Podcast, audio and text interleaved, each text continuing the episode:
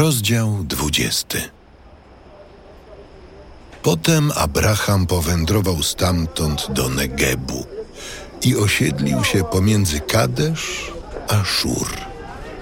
A gdy przebywał w Gerarze, mawiał o swej żonie Sarze. Jest ona moją siostrą. Wobec tego Abimelek, król Geraru, wysłał swoich ludzi, by zabrali Sarę.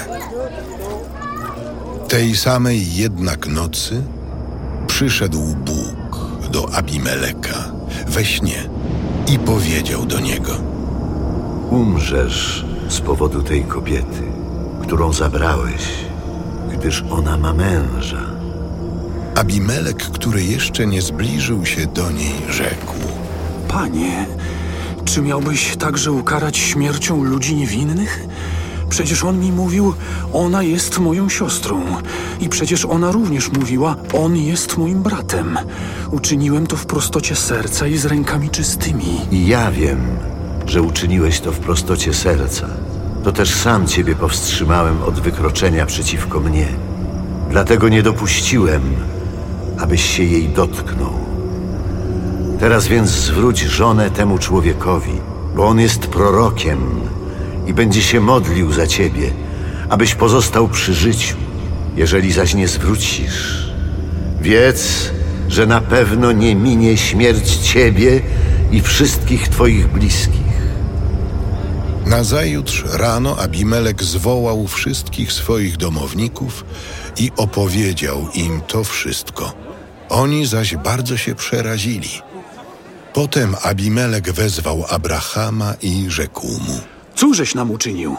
Cóż ci zawiniłem, że o mało nie doprowadziłeś mnie i mego królestwa do wielkiego grzechu? Postąpiłeś ze mną tak, jak nie powinno się postępować. Jaki miałeś zamiar czyniąc to? Abraham odpowiedział: Bo myślałem, na pewno nie ma tu ludzi bojaźni Bożej i zabiją mnie z powodu mej żony. Zresztą jest ona rzeczywiście moją siostrą. Jako córka ojca mego, lecz z innej matki. Mimo to została moją żoną. Gdy więc Bóg kazał mi wyruszyć z domu mego ojca na wędrówkę, rzekłem do niej: Wyświadczysz mi przysługę, gdy tam, dokąd przyjdziemy, będziesz mówiła o mnie: On jest moim bratem. Wtedy Abimelek dał Abrahamowi drobne i większe bydło, niewolników i niewolnice i zwrócił mu żonę jego, Sarę. Po czym rzekł: Oto kraj mój przed tobą. Zamieszkaj, gdzie ci się podoba. Do Sary powiedział: Daję bratu twemu tysiąc sztuk srebra.